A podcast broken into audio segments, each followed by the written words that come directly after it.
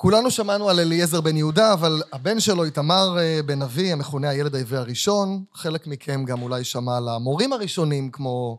המורים הראשונים, הכוונה בזמן התחדשות העברית כשפת אם, כמו דוד ילין, ואני מניח שכולנו מכירים את רחוב בן יהודה, בכל מיני ערים, אבל אני מניח שכמעט איש מכם לא שמע על הגננות הראשונות בארץ. למשל, השם אסתר שפירא, אני לא יודע כמה הוא אומר לכם משהו, שהיא הייתה הגננת העברית הראשונה בארץ ישראל, שהיא תרמה תרומה אדירה להחזרה של העברית, שהיא תשמש כלשון אה, ממש שפת אם. יש על, על, על האישה הזאת שעשתה כל כך הרבה, ואנחנו נדבר על זה היום, יש רחוב אחד בכל הארץ, בראשון לציון, וגם הרחוב הזה לא נקרא אסתר שפירא, אלא הגננת הראשונה. שזה מעין כינוי, כן, אפילו לא נתנו לה את השם שלה. אז היום אנחנו נספר את הסיפור של אסתר, וגם את של עוד גננות שהתמודדו עם אתגרים מאוד מאוד מורכבים בימים ההם. הן עצמן לא היו דוברות ילידיות של, ילידיות של השפה העברית, והן היו צריכות ללמד ילדים, שגם הילדים לא, לא דיברו עברית, ובבית שלהם לא דיברו עברית. וחוץ מזה תוסיפו שלא היה להם חומר לתכנים לימודיים שמתאימים לגיל הזה לא היה להם. לא, לא היה חוסר במילים עבריות לדברים בסיסיים, כמו שאחת הגננות שואלת את הוועד הלשון, מה השם של נייר מסורטט בריבועים? מה שהיום אנחנו קוראים לו משבצות, לא היה לזה שם, אז היא אומרת, אחד קורא לו ככה, אחד קורא לו ככה, ונדבר על זה בפרק. שואלת, אז מה השם? אז בפרק הזה, פרק חי של קולולושה, פרופסור צביה ולדן, ואני נדבר על איך דרך גני הילדים הביאו הגננות את העברית המתחדשת הביתה, לאימהות, לאבות ולשאר בני המשפחה, ונעשה כבוד לדמויות ולסיפורים שפחות קיבלו במה בהיסטוריה של התחדשות השפה העברית, ש... ושגם לא מלמדים בבתי ספר. למה? נדבר על זה בפרק. וזהו, פרק חי של קולולושה במסגרת עברית על הבר, שיתוף פעולה של מטח ובליץ, פתיח ומתחילים.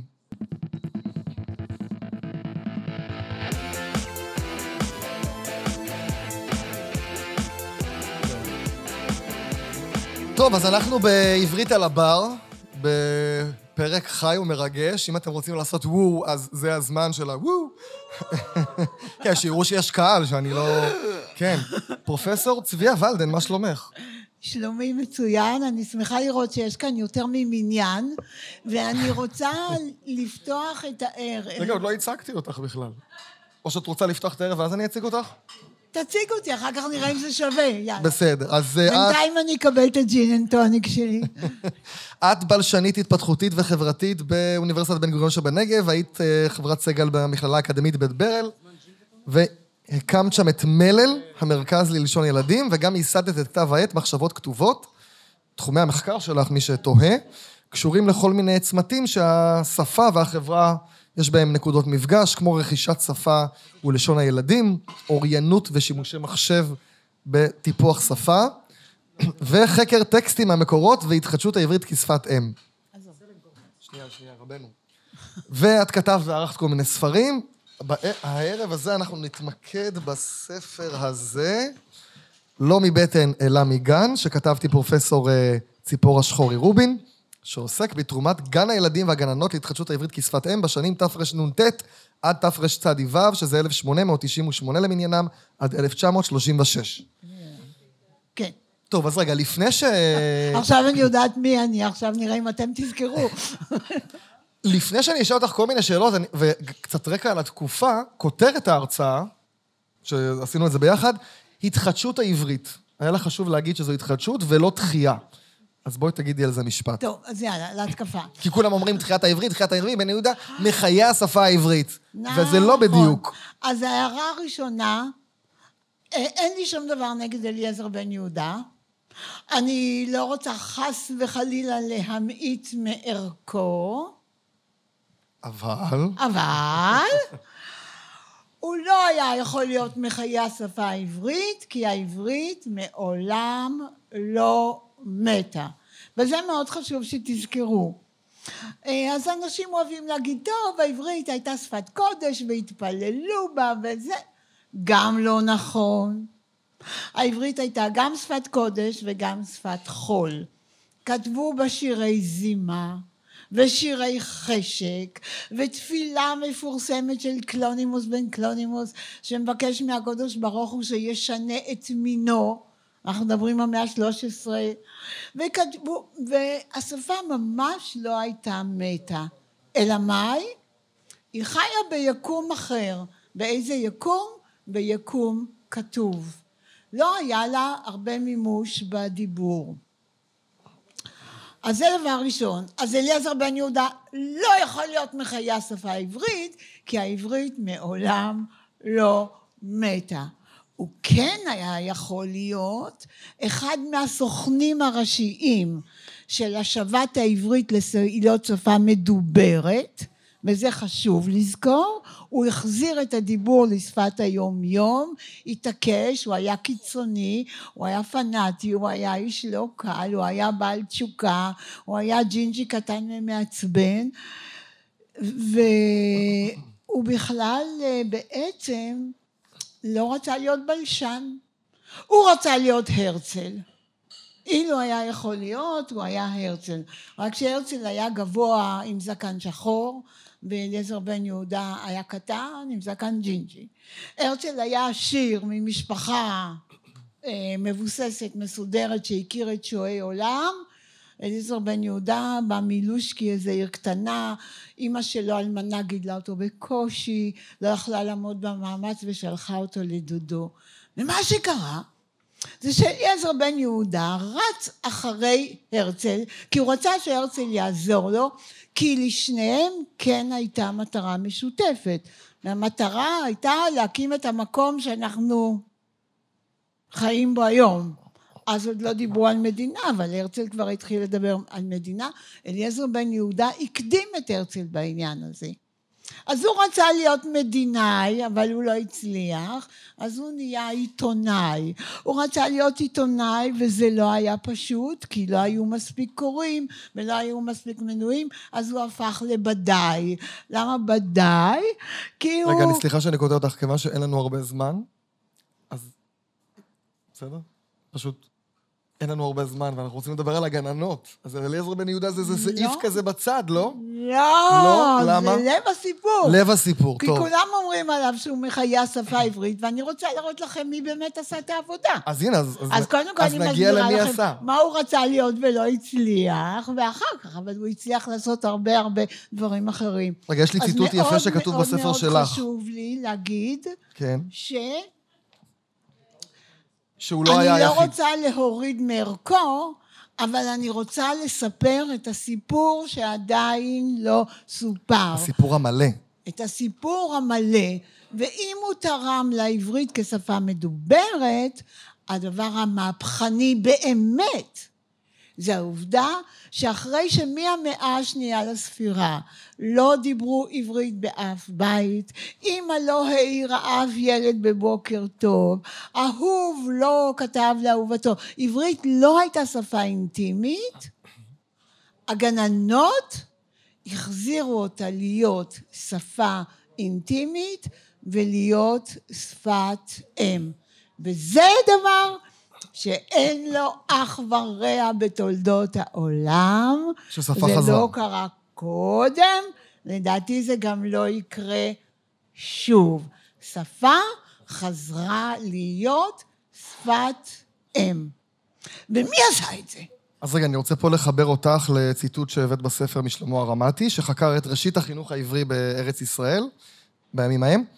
הוא כותב, אי אפשר לראות בהפצת בהפצת העברית בארץ ישראל משלהי המאה ה-19 ואילך, תולדת פועלו, או תולדת פועלו של אדם יחיד. שהוא בעצם אומר, לא יכול להיות שבן אדם אחד, עם כל הכבוד לאליעזר בן יהודה, ובלי להעמיד בערכו, שהוא הצליח לעשות הכל לבד, אלא יש תפקיד מרכזי לכל מיני אנשים, ואנחנו נתמקד בגננות, פחות במורים, בעיקר בגננות, אז לפני שנצלול לגננות, קצת רקע על התקופה, על איזו תקופה אנחנו מדברים. יפה מאוד. אנחנו נדבר רק על הגננות, כן, רק על ואנחנו נדבר רק על 16 הגננות הראשונות, העבריות הראשונות, ואנחנו ניתן לזה קונטקסט גם של העולם ושל גן הילדים וגם של העברית. אז שימו לב מבחינת גן הילדים. גן הילדים הראשון בעולם כולו. נולד בשנת 1837. גן הילדים הראשון בישראל 1898. כלומר, בסך הכל 60 שנה אחרי שקם הגן הראשון בגרמניה, קם הגן הראשון בישראל. ואי אפשר להבין כמה זה עדכני איפה? בראשון או. בירושלים? עכשיו, כן. כדי להיות גננת, צריך ללמוד. ומי היה אכפת לו שיהיו גננות עבריות בארץ? לרוטשילד. לרוטשילד גם היה אכפת שיהיו גננות וגם הייתה אפשרות לממן את המהלך הזה. אז הוא נסע לזיכרון יעקב ופגש שם בחורה צעירה, ילדה, ילדה למעשה, שהייתה בת 17, יפה, אלגנטית, עם טעם, מצטיינת בלימודים, והוא לקח אותה לפריז ללמוד באליאנס, בכל ישראל חברים, כדי שהיא תלמד להיות גננת. היא נסעה לפריז, היא למדה להיות גננת, היא חזרה לזיכרון יעקב, ובשנת 1892, מה היא עושה? היא מקימה גן ילדים. רגע, מי זאת היא? לגברת הזאת. כן. אני בונה את המתח, כן. לגברת הזאת קוראים מרים לקסר.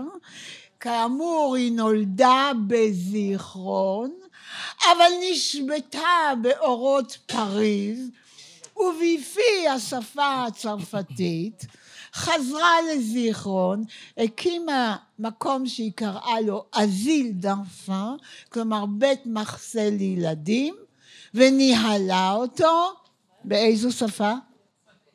בצרפתית.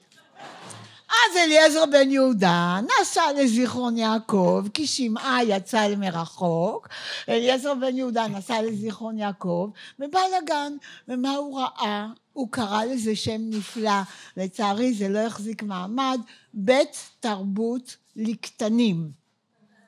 שם יפה נורא, נכון? בית תרבות לילדים קטנים. היה אופטימי. הוא אומר, זה היה מקסים, היא כל כך נחמדה, הילדים כל כך שמחים, הם שרים ורוקדים.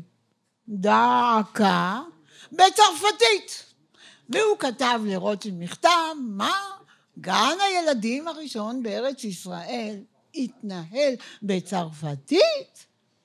ואז רוטשילד שלח את האיש שלו, הפעם לראשון לציון, וחיפש שמה תלמידה מצטיינת, אישה נאה, מרשימה, אינטליגנטית. הדבר האחרון שהיא רצתה לעשות בחיים זה להיות גננת, והוא הלך אל ההורים שלה והוא אמר לה בואו נשלח אותה לפריז, היא תלמד להיות גננת ותחזור.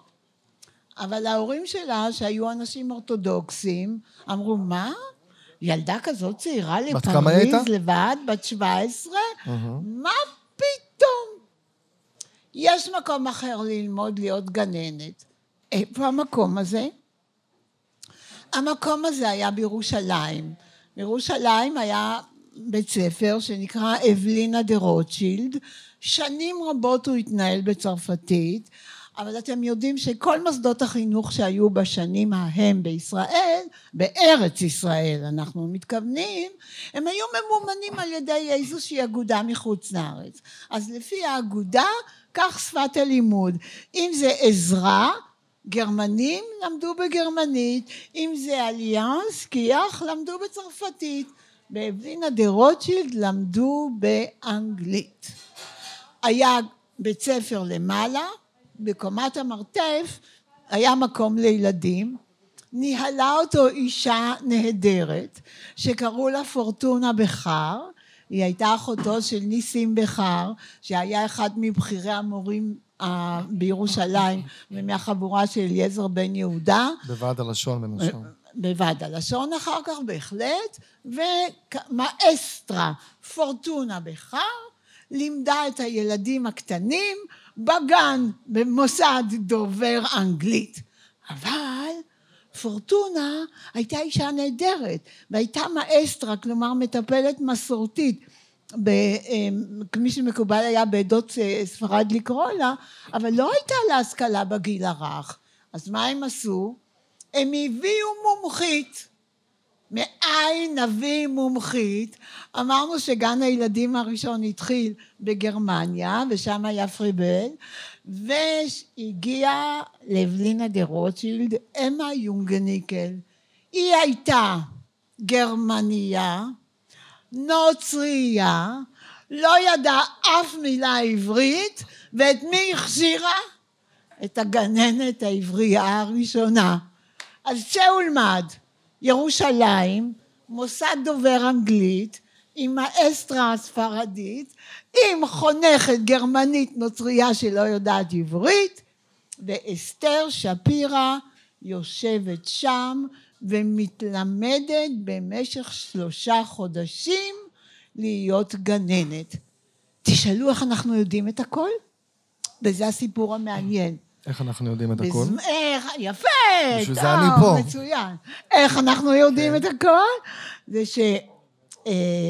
שאסתר שפירא הייתה בירושלים, הייתה כותבת מכתבים למורה שלה מהגימנסיה בראשון לציון, שהוא דמות ידועה ומוכרת בהתחדשות הדיבור העברי, והוא היה איש נפלא, וקראו לו דוד יודילוביץ', הוא היה חבר טוב של חמדה בן יהודה, הוא היה חבר טוב של אליעזר בן יהודה, הוא היה מורה מופלא, והתלמידות שלו אהבו אותו, ואסתר שפירא כותבת לדוד יודילוביץ', אנחנו מצאנו את המכתבים, וכך אנחנו יודעים שהיא מתלמדת, והיא אומרת, עוד מעט, אם ירצה השם, אני אוכל לחזור לראשון לציון ולפתוח גן ילדים עברי. אז שימו לב, 1892, גן ילדים ראשון בארץ ישראל, בזיכרון, מה מדברים בו?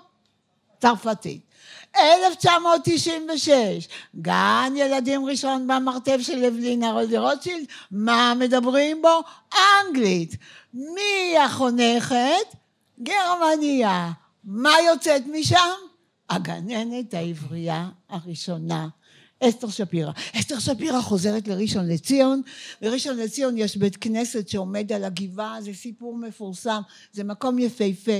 אם תדמיינו שאתם לוקחים מטפחת, מחזיקים אותה ככה, ככה מחזיקים את המטפחת כלפי מעלה כמו גבעה קטנה, למעלה יושב בית הכנסת. עד היום.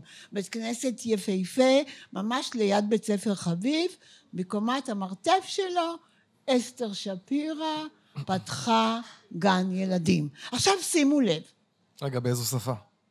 אה, יואו. אחרי כל כך הרבה, אתה- אמרת לי שפות וזה, אתה אני במתח. ממש מצטיין. ובכן, הכנתי שיעורי בית, קראתי את הספר שלך. אני בטוחה שתקרא אותו שוב הערב.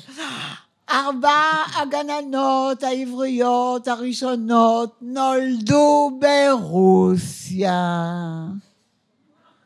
הם הגיעו ארצה עם העלייה הראשונה. הם היו תלמידות מצטיינות. הדבר האחרון שהם רצו לעשות זה להיות גננות. אבל מה כן? הם אהבו עברית. והם הבינו שמי שיעבוד עם הילדים וילמד אותם עברית, ייתן את התרומה הכי גדולה לשיבת העברית להיות שפת אם. ולכן הן יוצאות לדרך. הן מתגייסות, כן. בדיוק. הן מתגי... העברית מגייסת אותן. הן בנות 17-18 כולן, ושימו לב, אין להם השכלה תור... תורנית. כי פעם חשבו שהעולם יכול להסתדר בלי נשים. רגע, תורנית או... תורנית מלשון תורה. אה, לא קשור. שרק גברים יכולים ללמוד. למרות שאנחנו יודעים היום שהקריאה של הנשים בתורה מדובבת מתוך דפי הספרים קולות שהגברים לא שמעו. למה את מסתכלת עליי במבט מוכיח כזה? להפך, אני עוזרת לך, אני רוצה אה, לראות אם אתה עוקב. אני עוקב, עוקב. ובכן, מה קרה? וזה סיפור פשוט נפלא. תזכרו גם שאין מקום ללמוד להיות גננת. אז מה שקורה כאן זה ארבע נערות צעירות. רגע, נגיד את השמות? בוודאי. נו. אני או את? הכנת? אתה, אתה, תדבר, אני... אסתר. שפירא, נכון? כן, לאה מזיה, נכון. שהיא הייתה גן ילדים ביפו, היא פתחה. יהודית אייזנברג, גן יהודים ברחובות. הררי, כן. אה, ואלישבע גיסי. גיסין, והיא פתחה בירושלים. אז עכשיו שימו לב מה קורה. רגע, ותמונות שלהן, מי שממש רוצה לראות, יש בספר. הן יפהפיות כולן. אז אפשר uh, לראות. בתקופה ההיא נשים התלבשו כמו נשים עם צווארונים גבוהים בשמלות רחבות, ועדויות ככה בחפתים, ועמדו בגן הילדים בשמלות לבנות כאלה עם סינרים יפים. מה שקרה, כל אחת מהגננות האלה הוכשרה בגן של חברתה. ברגע שאסתר אה, פתחה את הגן שלה, היא לקחה את לאה מזיה. היא חנכה את, את לאה מזיה בגן שלה, ושנתיים אחרי הגן של אסתר, לאה מזיה פותחת גן ילדים ביפו. בעברית, נגיד שהכל בעברית. הכל בעברית. היא לקחה את יהודית אייזנברג הררי, אמו של חיים הררי ממכון ויצמן, היא חנכה אותה, ובשנת 1902 יהודית אייזנברג פותחת גן ילדים ברחובות. אחר כך היא לקחה כן. את אלישבע גיסין אליה. אלישבע גיסין נחנכת על ידי אסתר בגן שלה, ושנה אחר כך היא פותחת גן ילדים בירושלים. בקיצור, קרטל, לב, קרטל, זה מה שאת אומרת. איזה פעילות מדהימה. ילדה אחת, בת שמונה עשרה, היא מכשירה שלוש חברות, הן פותחות גני ילדים. ראשון, יפו, רחובות, ירושלים, תכף נשאל למה ירושלים, וכל אחת מהן מצוותת, מלשון צוות, לגבר מבוגר ממנה בשנים רבות, שהוא בעל השכלה תורנית, למה צריך את זה? בדרך כלל אחד מהבילויים. למה צריך את זה? הילדים כי הם הוא דתיים? יודע פרשות השבוע. כי אה, הבנתי. איפה נמצא המילון של העברית? בתנ"ך, במקורות. במקורות, אבל בעיקר בתנ"ך. ובעצם כדי להתחדש בעברית, אתה צריך להכיר את התנ"ך על בוריו. ומי קרא כל שבוע את הפרשות השבוע ואת ההפטרות, ומי התפלל ומי עשה? הגברים. אבל רגע, איך זה עבד? יש, בג- יש בגן גננת, נגיד אסתר, מצוינת. ויש את הגבר הזה שמה, הוא מספר לה לפני והיא מספרת לילדים, הוא מספר לילדים והיא מתווכת את זה? איך זה עבד בפועל, יודעים? שאלה מעולה. זה אני באמת שואל שאני לא יודע. מוצאי שבת, אסתר שפירא כן. פוגשת את דוד יודילוביץ', והיא אומרת לו מה היא רוצה לעשות בשבוע הבא בגן. ודוד יודילוביץ' יושב איתה וכותב לה את כל המילים ואת כל התוכנית ואת מערך השיעורים לשבוע.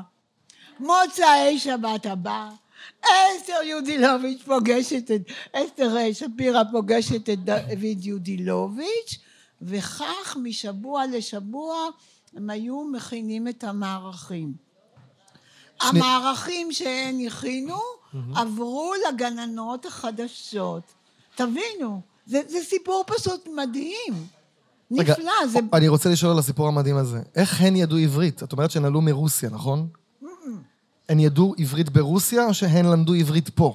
קודם כל, זו שאלה מצוינת. הגננות האלה שייכות לעלייה הראשונה.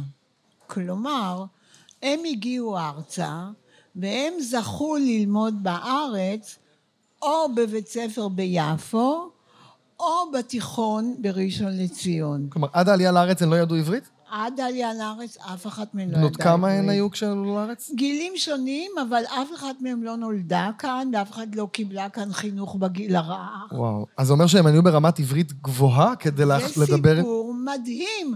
לאן יכולה לקחת אותך אהבת השפה? לאן אתה יכול להגיע? עכשיו, רבותיי, אם תחשבו על ההיסטוריה שלנו, לאה גולדברג, איפה נולדה? פניה ברסן, איפה נולדה? כל ה... ביאליק, איפה נולד? כל המשוררים והיוצרים הראשונים בעברית, בעצם עברית לא הייתה שפת האם שלהם. ביאליק בחוכמתו אמר שיש שפת אם ויש שפת אם גלומה.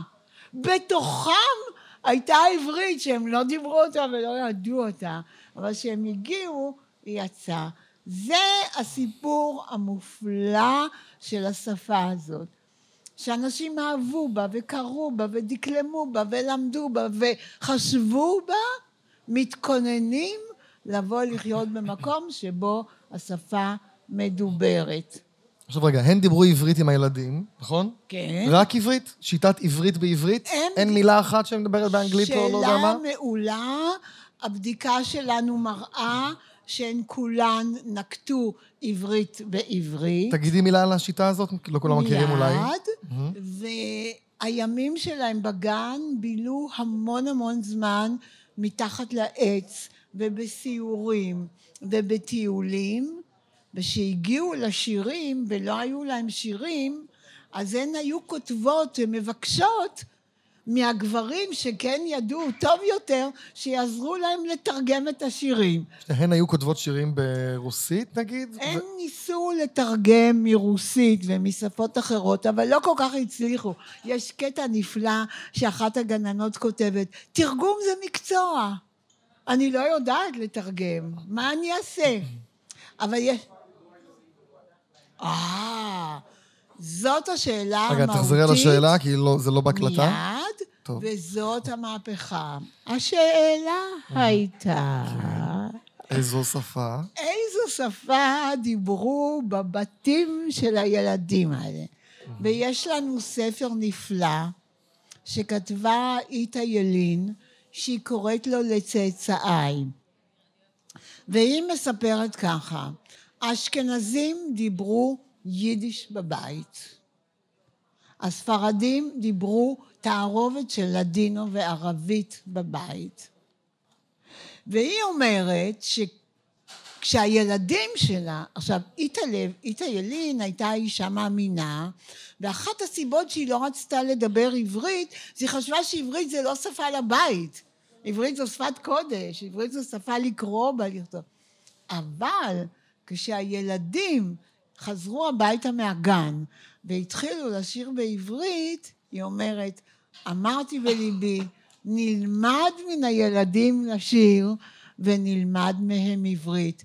וכך, בבתים שבהם דיברו יידיש וספרדי ולדינו קודם, התהפך המצב וההורים זרמו עם הילדים. הילדים הביאו את שפת האם לתוך הבתים.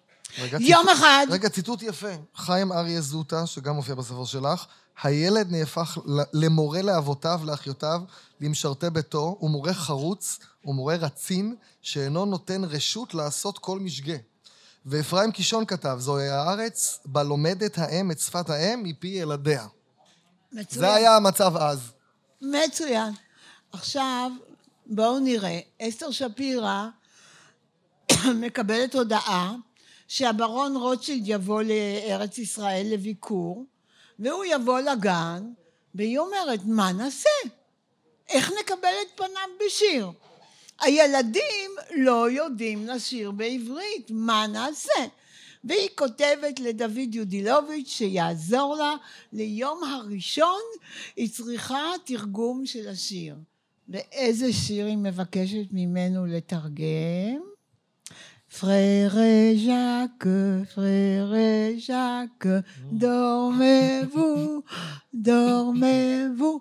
יש לנו עשר גרסאות שונות שלו של של אנשים? תרגומים של כל מיני. כל מיני. עכשיו שימו לב, בצרפתית מדובר, פרר זה גם נזיר וגם אח. אז פרר אחינו, או הנזירים שלנו, יעקב, והפעמון מצלצל, הפעמון מצלצל. זה הפעמון שמודיע לנזירים על שחרית או מעריב או תפילת הערב. מה עשו לשיר? גיירו אותו בכל מיני דרכים. אז פתאום אחינו נהיה יעקב, והפעמון מצלצל כדי להעיר אותו. גיירו את השיר לחלוטין. בסוף אפילו לקחו אותו לטיולים של התנועה ושרו אחינו הנהג, סע מהר. אז אנחנו מצאנו עשרה תרגומים שונים של השיר הזה. וכשהברון בא, אז הילדים חיכו לו ושרו את התרגום של פררה ז'אק, והברון מאוד מאוד מאוד התרע. ואז הוריד עוד איזה אלפייה. אגב, הם, אני לא יודע אם את יודעת, אבל הילדים הבינו, או שהם פשוט, כי ילדים יכולים לדקלם. לא. הם הבינו את המילים, הם הבינו את המשמעות? כלל ראשון, ילדים מבינים יותר ממבוגרים. כלל שני, המבוגרים שחושבים שהם מבינים מה שהילדים אומרים בדרך כלל טועים. וואו. כלל שלישי... זה, זה פרק נפרד עכשיו, אנחנו צריכים להקליט. ילדים לומדים אלה מאלה יותר מאשר מן המבוגרים שמלמדים אותם, ויש לזה הרבה הרבה ראיות. יש ספר נפלא של אה, מורתי, פרופסור שושנה בלום קולקה, שבו היא הראתה שאם בגן, זכרה לברכה, שאם בגן ילדים יש קבוצה שעובדת לבד וקבוצה שהגננת עובדת איתה, קבוצה קטנה, רק ארבעה חמישה ילדים עם הגננת, קבוצה קטנה של ילדים לבד, המחקר מראה שבמקום שהילדים בעצמם השפה יותר מורכבת, המשפטים יותר ארוכים, אוצר המילים יותר גדול. קיצור, המורים רק הורסים. והשיחה מתמשכת. כי כן. כשהגננת בתווך והילדים עונים לה, נוצר פינג פונג של שפה. בעצם לא נוצר דיבור שמתמשך. אז אני רק אגיד שנושא של אה, שפת הילדים וכולי, יהיה פרק מתישהו בעתיד, עם כנראה פרופסור דורית רביד, בתכנון. אני מקווה שזה יצא לפועל בעתיד. אמן ואמן. כן, לא, אבל, אבל בכלל הנושא, רגע, שאת, בסוף, בסוף, בסוף, בסוף ברשותך. אני משלמת... רגע, אני רוצה אבל לשאול עוד משהו. אני עכשיו הגננת בגן ויש ילדים. כן. אין חומרים. אז אמרת שביקשו מדוד אה, שיתרגם איזה שיר, קירות של דגי, אבל יש, צריכים חומרים יומיומיים, היום כל הזמן ספרים, אין להם כלום. לא היה להם במה לעבוד, אפילו לא היו להם כלי, כלים לעשות תרגילי התעמלות, לעשות עבודות יד. מה הם עשו? בתיה עוזיאל כזה? בתיה עוזיאל, זה חשוב מאוד. אבל, אבל מה עם העברית? מה... ובכן, יש לנו שתי בעיות. בעיה ראשונה שאנחנו צריכים את החומרים עצמם, ובעיה שנייה שאנחנו צריכים לקרוא להם בשם. הגננות התיישבו עשו רשימה של כל הדברים שהן רוצות, שלחו את זה לברון רוטשילד. עוברים כמה חודשים, מגיעה לראשון תיבת עליבאבא. בתיבת עליבאבא יש קשים ורפיה ואפונים. אתם יודעים מה זה אפונים? זה חרוזים להשחלה. ויש שם כלונסאות, אתם יודעים מה זה כלונסאות? זה מקלות לשחק בהם כל מיני משחקים.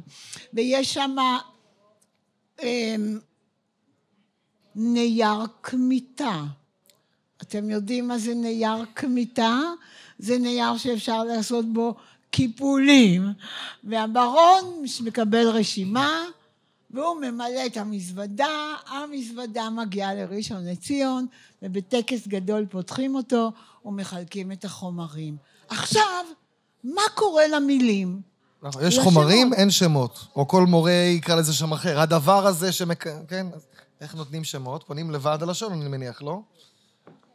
ועד הלשון כבר היה קיים, נכון? אליעזר בן יהודה, שמחשיב את עצמו כממציא מילים ומעשיר המילון, ונחשב ככה על ידי אחרים, אכן המציא מילים בעברית, חידושים בעברית. אבל? אבל פחות מביאליק, פחות משלונסקי, אפילו כנראה פחות מברנר. אה? טוב, דיברנו על זה שיש יחסי ציבור. ואיתמר בנו, שהוא מלך יחסי הציבור. אבא שלו כמעט עקד אותו, נכון? והוא עושה לו יחסי ציבור, ו... אז הוא בנה אותו כילד העברי הראשון, זה הכרת הטוב, הטוב לאבא שלו. יפה מאוד, זה נקרא הכרת הטוב, זה נקרא משהו אחר בפסיכולוגיה, לא אבל זה עולה כסף אם רוצים לברר את זה. טוב. אז גם הוא גם אליעזר וגם איתמר באים לגני הילדים בראשון לציון וליבם רחב ורווח ושמח. ואסתר שפירא הייתה אישה מדהימה, נערה, תחשבו עליה, היא בת 21, 22. היא באה והיא אומרת, קח רשימה, תביא לי, תתרגם לי את כל המילים האלה. אם אתה כל כך מבין וכל כך יודע, בבקשה. היא נותנת לאליעזר בן יהודה רשימה, מה קורה? שום דבר. הוא כותב בעיתון, נסעתי לראשון, ראיתי את גן הילדים העברי הראשון, רחב ליבי, אבל הוא לא עונה לה על הרשימה. למה? יודעים? יש לך תיאוריה שאת לא רוצה להגיד. לא, יש לך תיאוריה אני שתצטרכי להרוג מניחה אותי כדי לכם להגיד אותה. לנחש, כי הוא היה מאוד עסוק. אה, טוב. איתמר בן אבי בנו, מגיע גם הוא לגן הילדים. והיא אומרת לו, סליחה, שלחתי לכם רשימה ולא קיבלתי תשובה. אז הוא אומר, טוב, תני לי עוד פעם רשימה. והיא נותנת לאיתמר בן אבי רשימה. איך- איפה זה שואל- מתועד, כל הסיפור הזה? הכל מתועד. כן? כן. וואו. אה, בספר יש את המקורות, ממש האמיתי. והוא חוזר לירושלים, ומה הוא כותב לה? מחילה.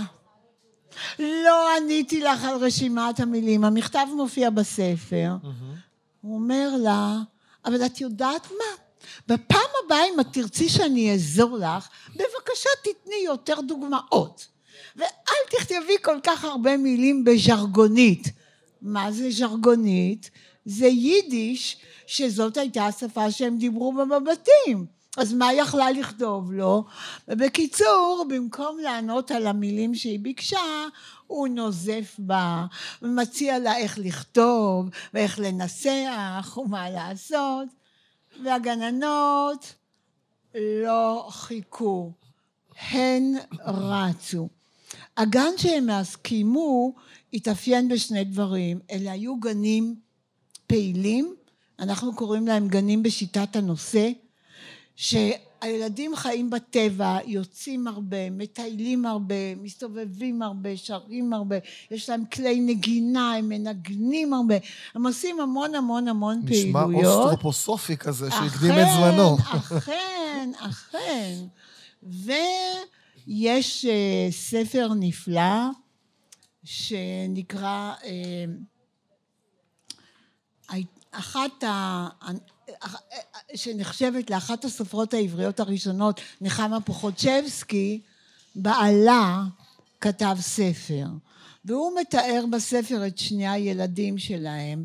נולד להם בן ראשון, היה בינו לבינה מערכת מורכבת של יחסים, כי היא הייתה סופרת בחוץ לארץ, וכשהיא באה לכאן היא לא יכלה יותר לכתוב.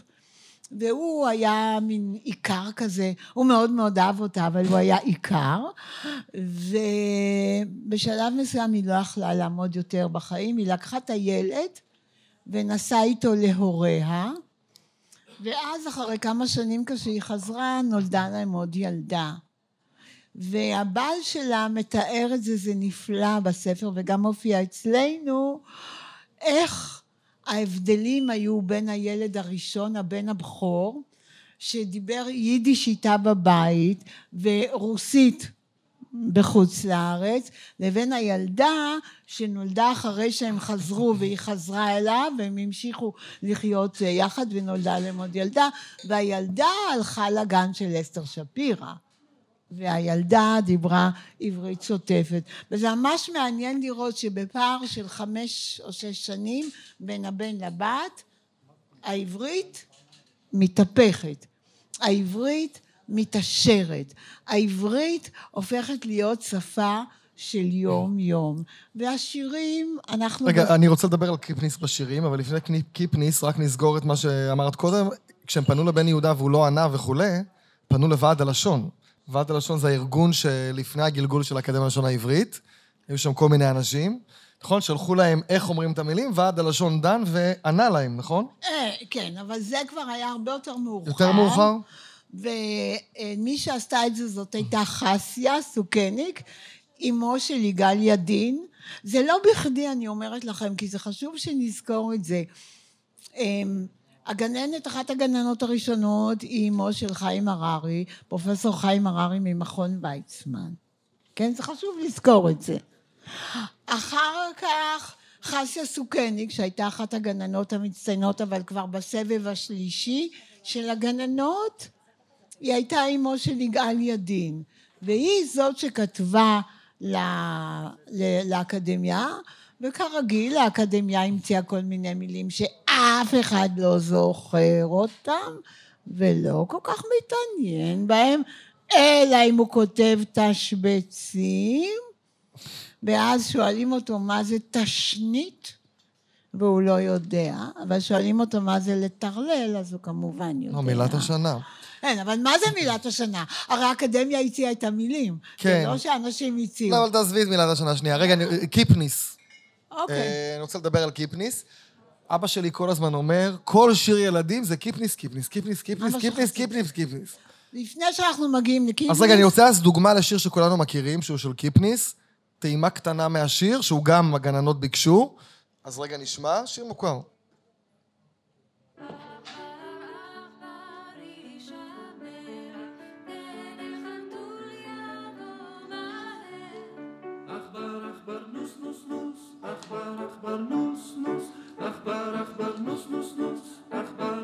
נוס. טוב, אז זה- יש, זה אה, שיר של קיפניס לבקשת הגננות, נכון? ספר נפלא של לאה נאור, על אה, לוין קיפניס, שקוראת לו מלך הילדים. אז איך זה קרה באמת? איך הוא נהיה מלך, הנפלאים. האיש הזה? אבל רק רגע לפני כן אני כן רוצה להזכיר עוד משהו. כי אני רוצה להזכיר זכות אה, אימהות, אבל גם זכות אבות. גני הילדים בארץ, באופן הברור ביותר, בארץ אני מתכוונת פלסטינה, אני מתכוונת ארץ ישראל, המגמה שלהם הייתה לטפח את העברית ולהצמיח אותה, וההצלחה שלהם הייתה מדהימה. אבל גם באירופה, אנשים התחילו לפתוח גן ילדים עברי בפולניה. על איזה שנה את מדברת? רגע, אנחנו רוצים להזכיר שני אנשים. שנייה, תכף תבין. למה אני עוצרת את זה. אלה הגננות של העלייה השנייה, לא הראשונה, שהגיעו מאירופה כשהן כבר גננות, ואיפה הם זכו להכשרה. אז היו שני זוגות שבבית שלהם גדלו הילדים שלהם, והיה להם חדר משחקים ביום, ובערב חדר המשחקים הזה הפך לסמינר לגננות. ומי היו שני הזוגות האלה?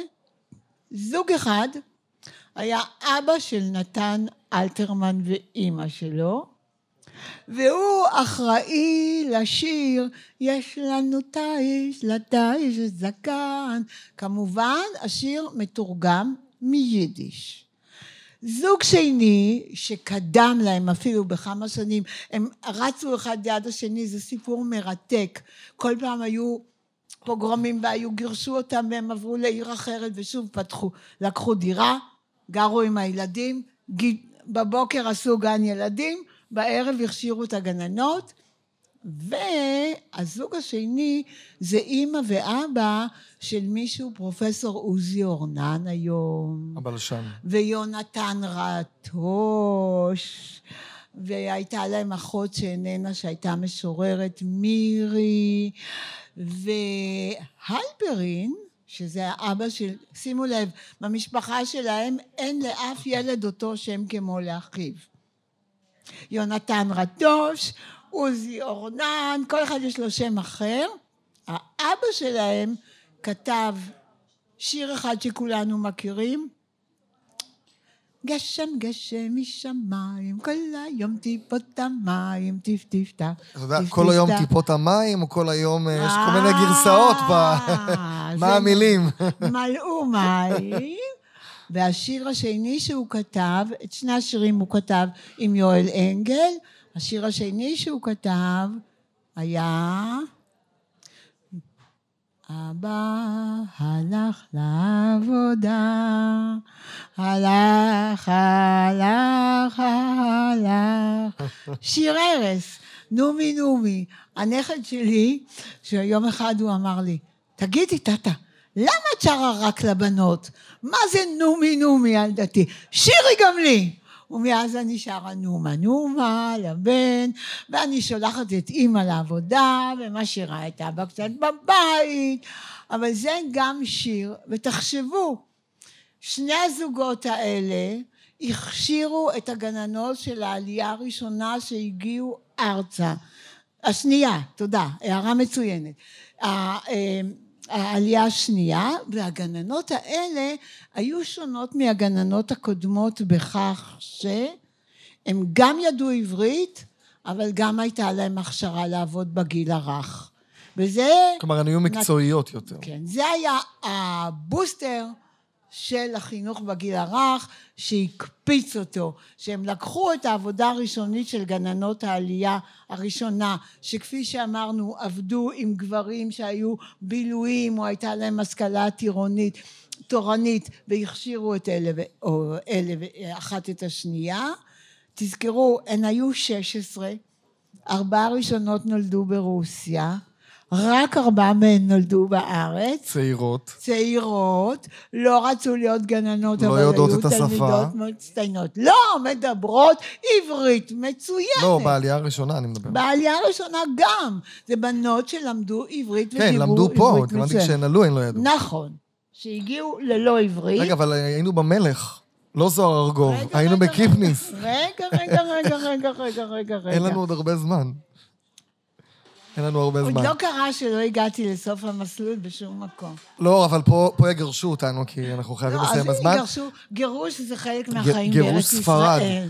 אה, אה, רגע, אז מילה על קיפניס. א- איך הוא נהיה מלך? אוקיי, אז מה זה קרה? שקרה זה שאחרי השנים האלה, שהגננות הגיעו לשירים ודקלומים מן הגורן ומן היקב, עלה ארצה לוין קיפניס. והוא גם ידע עברית, הוא, הייתה לו השכלה תורנית, הוא ידע לעבוד בקרטון, הוא היה מצייר ומאייר, והוא אהב ילדים. והגננות התחילו לבקש ממנו ביום ראשון, שבוע הבא חנוכה. תכתוב שיר על חנוכה. אבל הוא היה מפורסם לפני כן כאחד שיודע לכתוב שירים, או שהוא התחיל... הוא שייך לאנשים האלה שמהרגע הראשון שהם נולדו, הם כתבו עיתון ילדים. אה, אז ידעו שהוא הם מוכשר. שרו שירים, הוא היה מן הרגע הראשון. כוכב. אה, כוכב. במשפחה שלו החיים היו לא פשוטים, אבל הוא גדל להיות, והגננות פשוט התלבשו עליו, ולמעשה המסד של התרבות העברית, של החגים, של הסיפורים ושל השירים, הונח על ידי לוין קיפניס בעזרת הגננות הצמאות ששמחו לשירים שהוא כתב. אנחנו לקראת הסוף, אני רוצה לשאול אותך, שאלה שמאוד מסקרנת אותי ברמה האישית. הגננות מלמדות עברית ילדים, האם אז הן ניסו להכניס את החטא והעין? או שלא, כי הן עצמן אולי פחות דיברו, אני לא יודע, מה... זה, זה היה חשוב להן? איך הן דיברו? לצערי הרב, אין לנו הקלטות מאז. בין הגננות הראשונות כן. לא הייתה אף אחת ששמעה חטא ועין בביתה. ולספרדים יש הרבה הצלחות. אנחנו מדברים עברית בהברה הספרדית. אנחנו לא אומרים אה, שלום רב שובך ציפור במילעיל. הנחמדת, אלא אנחנו אומרים שלום רב שובך, כלומר אי- אימצנו את ההברה הספרדית. את ההגייה הספרדית הנחצית, של העיצורים. הנחצית, ש... פה. לא אימצנו, א', מפני שלא היו הרבה אנשים שזה היה חלק מהדיבור הטבעי שלהם, וב', מפני שיש גם על זה מחלוקת. אין הסכמה שהדיבור הספרדי, ההגייה הספרדית היא, היא ההגייה הנכונה. ויכול להיות שכבר אז הם הבינו בחוש שאין דרך אחת לעשות שום דבר בעברית. רגע, אני לא מכיר את הדעות שציינת, אז אבל זה נדבר אה, אחורי זה. שאלה אחרונה. אנחנו מדברים על הסיפור של הגננות המדהימות, שעשו באמת חלק מרכזי מהתחדשות העברית. איך זה שלא מלמדים את זה? איך זה שאנשים לא יודעים את זה? חוץ מיחסי הציבור של בן יהודה וכולי, בסדר, אבל איך זה לא חלק ממה... איך? לא, לא מלמדים, מה? איך את מסבירה את זה? שאלה ראשונה, יש עוד הרבה דברים שאנחנו לא מלמדים והיה כדאי ללמד. אנחנו, העם אוהב גיבור, גיבור, דרמטי, סיפור, ואליעזר בן יהודה ענה על הסיפור הזה. מעבר לזה הייתה לו אישה, אשתו השנייה, שהייתה מלכת יחסי הציבור, והיא דאגה להאדיר את שמו, לטפל בפרסום שלו. מעבר לזה היה לו בן, שאחרי מה שהוא שילם כדי להיות הבן של אביו, הוא היה, גם הוא, אחד שמקדם את המעמד של משפחת בן יהודה, זה דבר ראשון. הגננות היו עסוקות בעשייה. הם התחילו לכתוב דור וחצי אחרי שהן עשו את המהפך. זה סיפור מאוד מעניין. רגע. מה?